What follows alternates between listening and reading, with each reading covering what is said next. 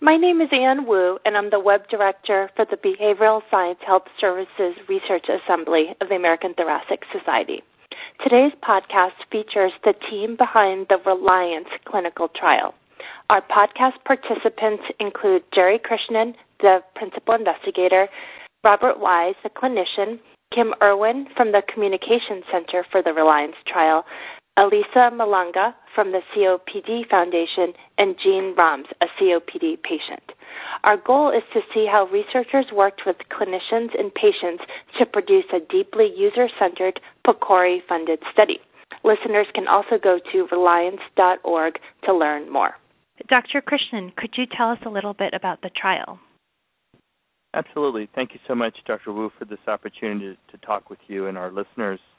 Reliance uh, stands for roflumilast or azithromycin to prevent COPD exacerbations.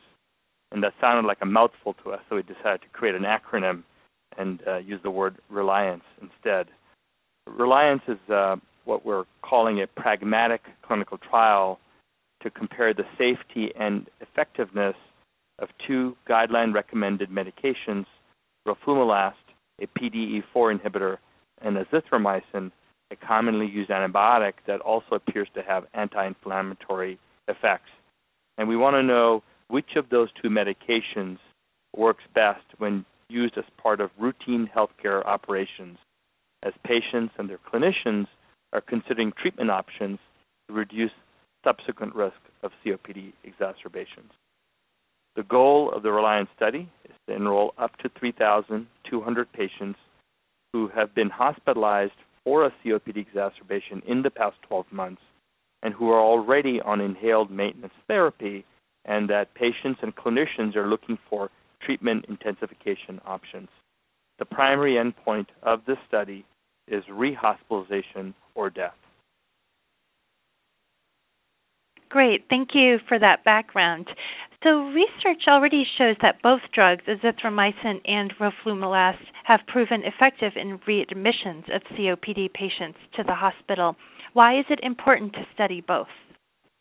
Absolutely. Thank you again, Dr. Wu, for the opportunity to, to explain in further detail the Reliance study.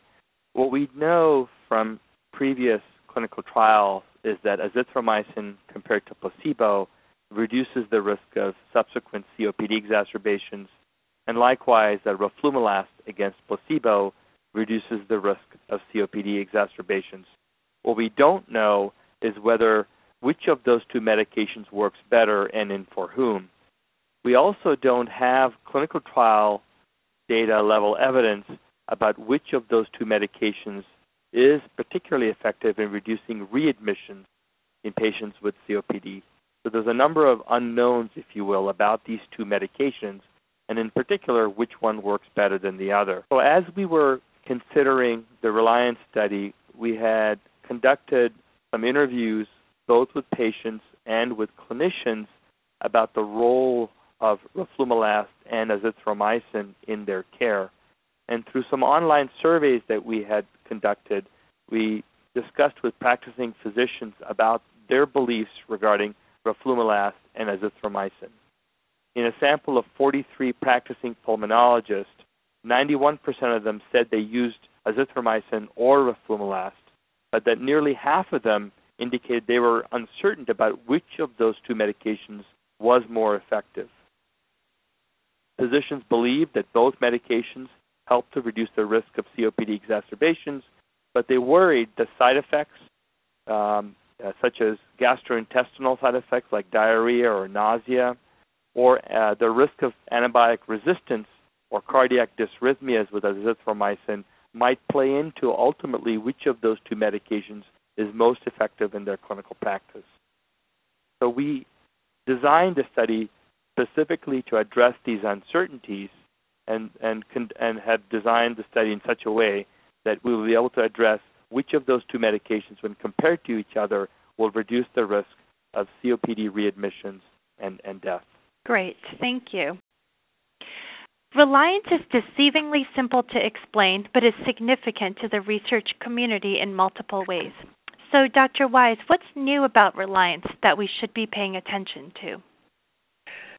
And there are a number of reasons that Reliance should be considered a groundbreaking study. First of all, Reliance is a comparative effectiveness trial. This stands in contrast to the usual type of clinical trial that we call an efficacy trial or an explanatory trial.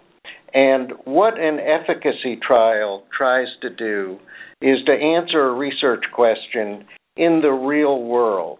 So a typical clinical trial will have a very narrow range of participating um, patients, usually selected because they're the kind of patients who are thought to respond to the treatment well.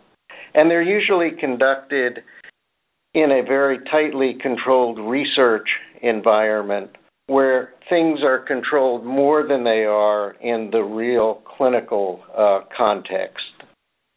So when we designed Reliance, we tried to develop a trial that would reflect what happens in clinical practice and to answer the important question which treatment is better to prevent exacerbations of COPD, roflumilast or azithromycin.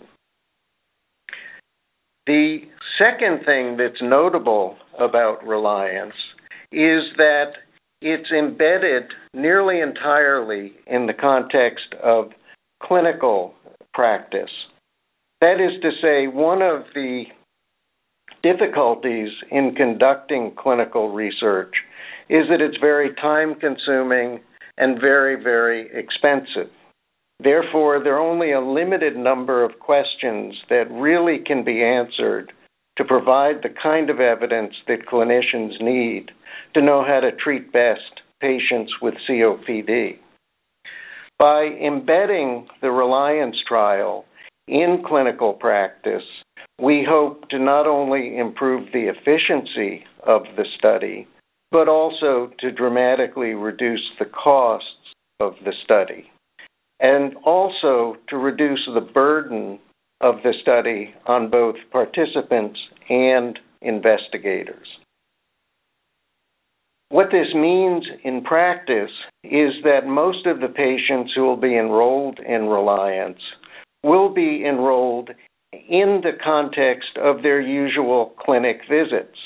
So when a physician is treating a patient with COPD who might be a candidate for either one of the Reliance treatments, roflumilast or azithromycin, the patient would be approached as to whether they would be willing to participate in this trial.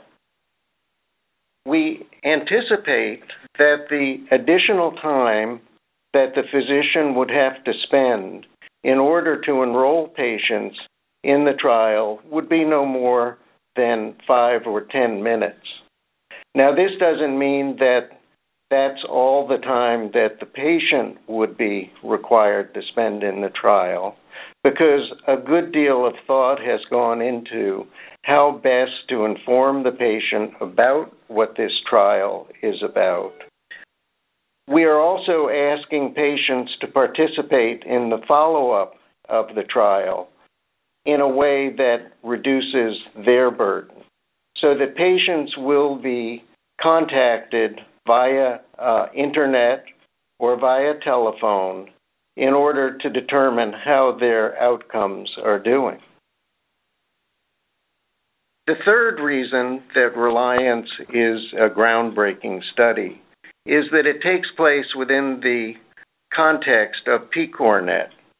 This is a data infrastructure that's been developed by PCORI, the Patient Centered Outcomes Research Institute. This is a network of informatics hubs that are aligned with clinical sites and that share a common data model so that we can use the information from the electronic medical records of patients in order to find patients who might be good candidates for reliance and also to use this data in a way that we can determine whether they have had hospitalizations and their overall health status. Moreover, PCORNet is aligned with the Patient Powered Research Network, which is a network of patients that is uh, supported by the COPD Foundation. And this is a group of patients who have allowed themselves to be contacted about participation in clinical research.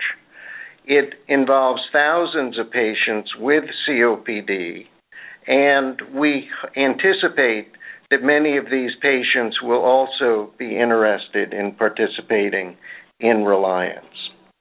Therefore, the reason that Reliance is going to be such an important study is that it's a real world effectiveness study.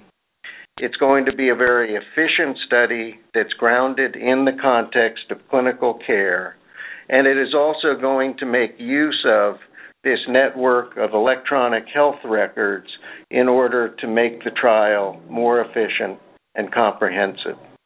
Great. Thank you so much, Dr. Wise. That was really helpful. Alicia Malanga is the Chief Research Officer of the COPD Foundation, a not for profit organization led by patients with COPD. Mrs. Malanga, how did you engage patients and caregivers to inform the Reliance study? Uh, thank you very much. Um, well, the COPD Foundation is a patient led organization whose mission is to prevent and cure chronic obstructive pulmonary disease and improve the lives of all individuals affected by COPD. With that in mind, we appreciate that research is critical to this mission, and patient centered research is an important focus for the COPD Foundation. By including patients and supportive family members in the development of a research study, the patient perspective is integrated into the study from the beginning. We believe that this is an essential component and will ultimately lead to a more meaningful and successful research study. The COPD Foundation is pleased to be among the first not for profit organizations to receive support from the Patient Centers Outcome Research Institute, or PCORI, to develop the COPD Patient Powered Research Network, or as we like to refer to it, the COPD PPRN. The COPD PPRN is a registry currently comprised of nearly 6,000 individuals with COPD or at risk for COPD. Reliance is the first PPRN led PCORNet study. We are very pleased that Reliance will leverage the COPD PPRN infrastructure for the study. In addition to the COPD PPRN, the COPD Foundation has built COPD 360 Social, an online community with, as of September 2016, over 23,000 members. COPD 360 Social and other COPD educational materials are available to COPD PPRN and Reliance members as resources. The Reliance study is an important study model because the study design and planning included input from patients, and in fact, patients play a scientific role in defining the Reliance study. So, for example, during the development phase for Reliance, we partnered with investigators to identify patients and caregivers to provide study relevant information. Patients participated in focus groups, and through COPD 360 Social and other COPD Foundation outreach efforts, Patients and caregivers completed an online survey. In fact, we recruited nearly 200 patients and caregivers to complete the survey. In the online survey, both patients and their caregivers expressed considerable interest in collaborating in a trial comparing roflumilast and azithromycin. More broadly, both the focus groups and survey were designed to help Reliance researchers understand the lived experience that patients and their caregivers face when patients with COPD experience an exacerbation. These forms of engagement also helped us to understand what patients look for when making treatment decisions. The COPD Foundation and COPD PPRN are grateful to be part of the Reliance study and very pleased that the information collected through these initial engagement efforts were used in combination with information collected from practicing physicians to design the Reliance trial. So, Jean Rommes is a COPD patient, a member of the COPD Foundation, and patient representative to the Reliance team. Jean, can you say more about what was learned about the experience of COPD patients and caregivers that is important to the study? Well, I, I think the biggest thing is that there's a, a large group of patients uh, within the COPD community who experience what we call frequent exacerbations. An exacerbation is basically uh, some worsening of some of their symptoms, uh, and in some cases, those exacerbations are, are relatively mild and people can get over them at home, maybe take an antibiotic and, and then they're done. Uh, but other patients have a very difficult time with these things and often will uh, find themselves if they do if they are able to stay at home uh, that they are down for long periods of time, a couple of weeks in in many cases, and then take a long time to recover once the illness is gone. Uh, sometimes if they end up in the hospital, they end up well. First, they end up in the hospital, which is bad enough, but sometimes they end up in ICU uh, and and really are desperately ill. Uh, and when this happens over and over and over again during the course of a year, where maybe you've been hospitalized as many as six times or even more over the course of a year, then that creates all kinds of issues, both for patients and, and also for their caregivers. Uh, and for one thing, it's it's frightening to be in the hospital, and it's doubly frightening when you can't breathe, uh, and and then to feel like you never really get well, and you're never really able to do the things that everybody else can do. Uh, people wonder they're they're thinking you're going to die, um, and and and for caregivers it gets to be very very difficult. I mean, many people with COPD are are older, and caregivers spend a great deal of time uh, with with their their loved ones in doctors' offices, trying to find new treatments, uh, spending time visiting them in the hospital, the worry and all the other things. And particularly as people are ill, they're able to do less and less for themselves. So the caregiver finds themselves doing more and more and more. The, the burden of this on on both patients and families is huge. And so part of what what we've we've learned through all of this uh, is that it's really important in the research to, first of all, find medications that will help reduce exacerbations. And we're very lucky in, in one sense in the COPD world because we do have two treatments uh, that do that both have been demonstrated to reduce exacerbations and to to well at least to reduce exa- reduce the time between exacerbations so that people actually have a chance to feel like they are better. And and in many cases feel like they really are well for a period of time. Uh, and they're much more able to do things for themselves. The caregiver gets more breaks.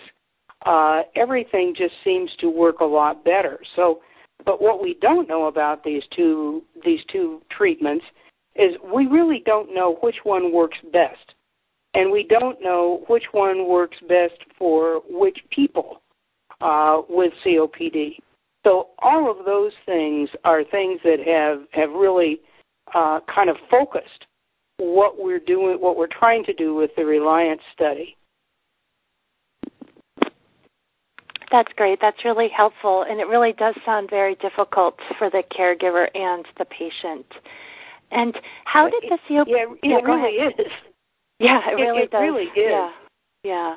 Uh, and you know, I I have a number of friends who are who are caregivers and uh I think what they experience in many respects is almost well, it's as bad in a different way as what the the patient actually experiences. Yeah, that makes sense, and I think that's something that every that isn't evident to everybody uh, right away. Um, and Jean, yeah. how did the COPD Foundation research translate into patient-centered research? Well, the, the COPD Foundation has always been a patient-centered entity.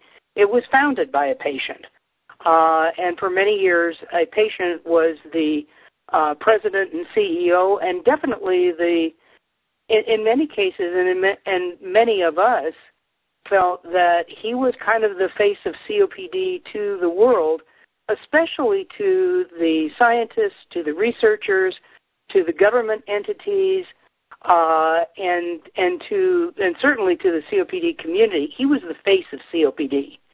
He was wow. the one who was the impatient patient, uh, who was after everybody to do as much as possible to find a cure.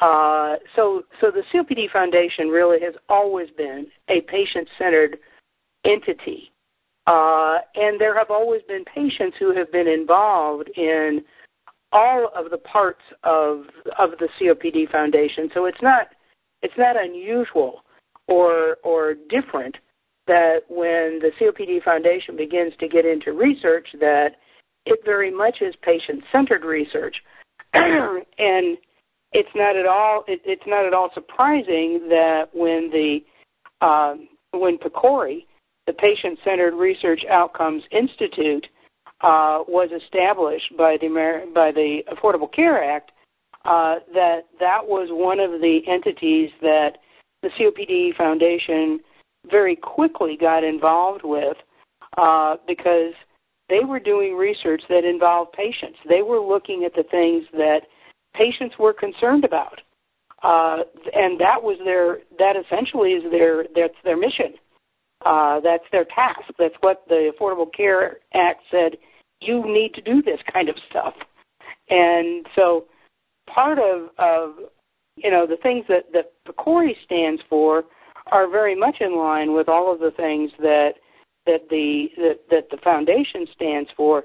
So when we started to do uh, when the foundation started to do research, they started with with first of all with scientists who've been involved with us for some time, so they're very aware of the um, importance of involving patients.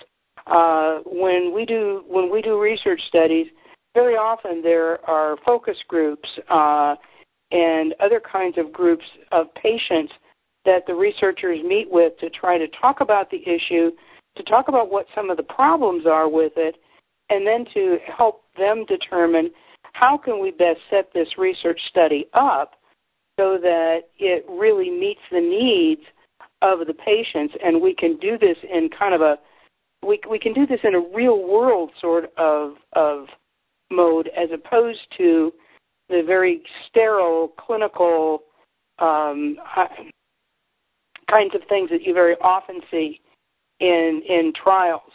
Uh, as a matter of fact, it was interesting. I was speaking with my retinologist the other day, uh, who's aware of all my work with with COPD, and he wanted to know uh, what I, what I was working on, and I explained my involvement with Reliance to him, and what we were kind of doing, and some of the real world issues that we were dealing with. And he said, you know, that's the kind of research that we really need to do because, and in my field, he said, we run into this all the time. They do a clinical trial on a on a medication that you know works beautifully for everybody in the clinical trial, but it's because the medication was given to them. They didn't have to pay for it. Nobody looked at any of the other kinds of issues, the real world issues that people are faced with every day when they're trying to make decisions about what kind of medication they need or what they can what they can afford to fill. Uh, he said, "What you guys are doing is great." So it's you know I, that really made me feel good. Yes, and I agree. What you're doing is really important and it's new. Not not a lot of people are doing it at this point. You know, so it it really is I, I was glad to hear that from somebody in a different field who recognized as a practitioner that you know there are all kinds of real world experiences that that people uh, have when they're trying to make these kinds of decisions. So, you know, so when we're looking at the kinds of things that we involve patients in, you know, we're trying to involve patients in as many aspects of this as we possibly can. Uh, first of all, in determining how do we set the research up so that the patient really wants to participate in it, uh, and and how can we how can we be as transparent as possible about uh, some of the some of the real world issues, um, you know, some of the the side effects of the medication. Every medication has side effects, and we need to make sure that people understand what some of those are and that we want them to stay with the trial as long as they can. But if they can't tolerate those, then that's okay. As we don't want to make side effects or the the uh, anticipation of side effects be a reason that people don't participate. We want to make sure that that they understand that they don't have to stick with this god awful thing that's making them do awful stuff. Uh, yeah, yeah, no, or, that you know forever. Sense. So that's one thing. You know, we also want to make sure that that they understand that this really is designed to try to find out what kinds of patients each of these meds works best for. Uh, you know, so we're looking at, in some cases, we have people who are who quit smoking years ago, and so we want to know, or or never smoked uh, with COPD. Uh, but then we have people who maybe are recent quitters, uh, or people who have who may, may still be smoking. And you know, are these meds going to work better for one group of or of those patients or another? So that kind of thing is always very important, and trying to make sure that that the uh, uh, the the clinicians who are going to be enrolling people have all of the tools that they need to clearly discuss this with their patients uh, in a very you know uh, meaningful kind of manner to make sure that everybody knows what what their um, what the possibilities are.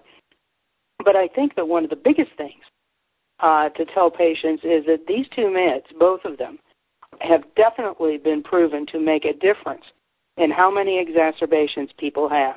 I would think that is, and and if I were having frequent exacerbations, particularly if I were landing in the hospital on a regular basis, that's one thing that if there was something that would stop that, I would be all over it. Wow. Wow. Great. Great. Thank you so much, Jean. This has been really helpful, and thank you for not only participating in this podcast, but also uh, being a big part of the COPD Foundation and the Reliance trial. Let's return to this notion that Reliance is more than just a patient centered trial, that it's a multi stakeholder trial. Kim Erwin is an assistant professor with the IIT Institute of Design and applies design methods to produce user centered experiences.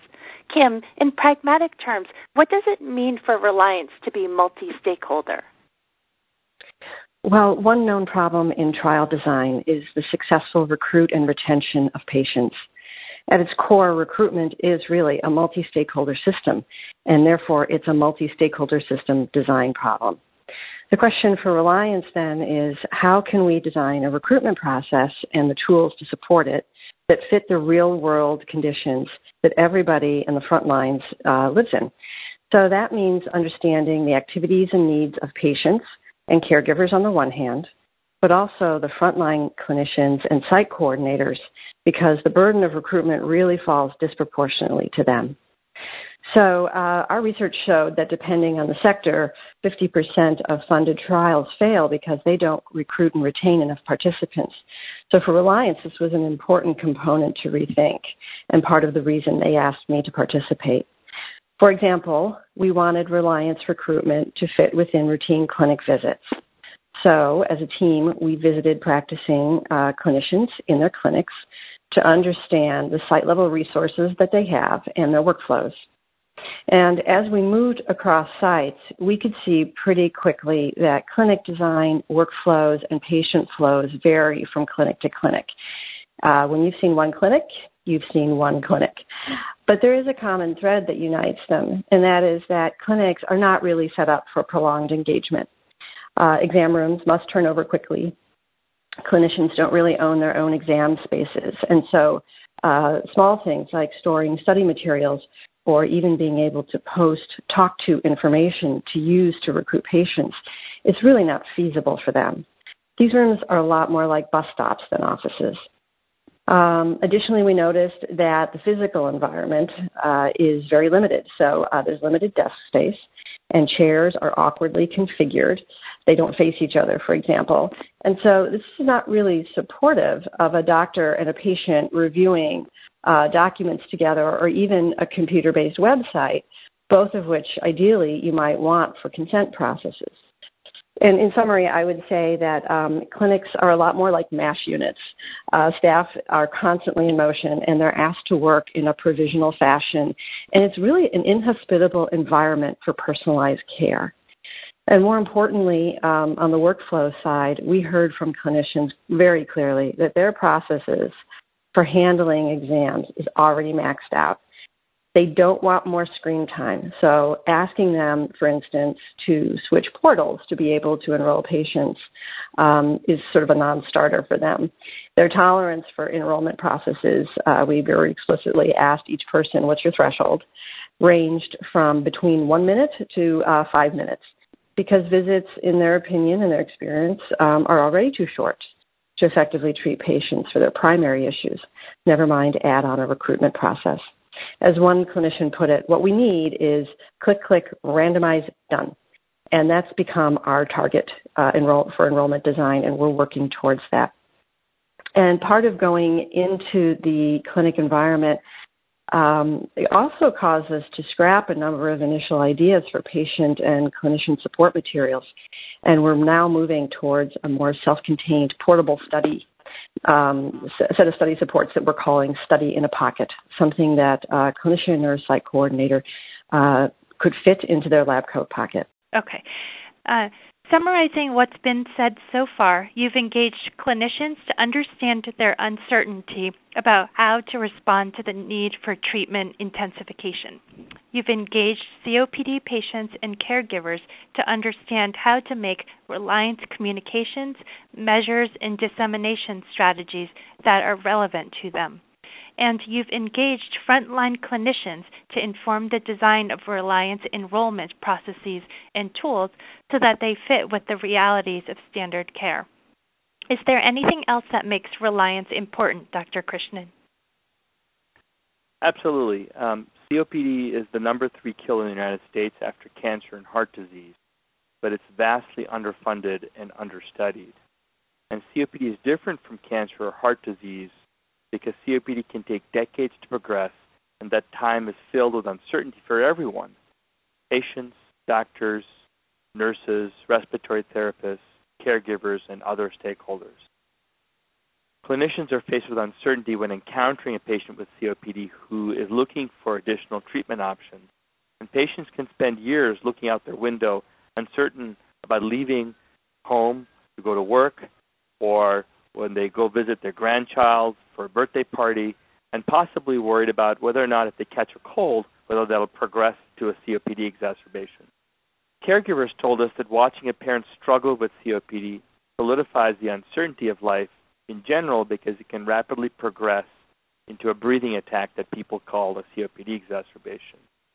So the Reliance study is really intended to address these uncertainties, and we have engaged patients, caregivers, and clinicians in the design of the study so that it addresses the kinds of uncertainties that they have and addresses endpoints that people care about. Reliance is the largest COPD study ever funded by PCORI, and it's a significant opportunity to improve the lives of generations of people, especially when you include the impact of COPD on families and patients. Engaging patients and caregivers in the design of the study has helped researchers like me and others design a study that actually addresses their needs. And I'm very grateful to all of them who have participated in helping make Reliance a study that could help answer questions they consider important. Thank you very much. So, today we have learned about the Reliance trial and we've heard about why it's important to study both drugs. We've learned about how the team engaged patients and caregivers to help inform the Reliance study um, and to learn about the actual experience of a COPD patient who thought this study was important. We also learned how the COPD Foundation research translated into patient centered research, and we are very thankful for all of the participants. Thanks very much.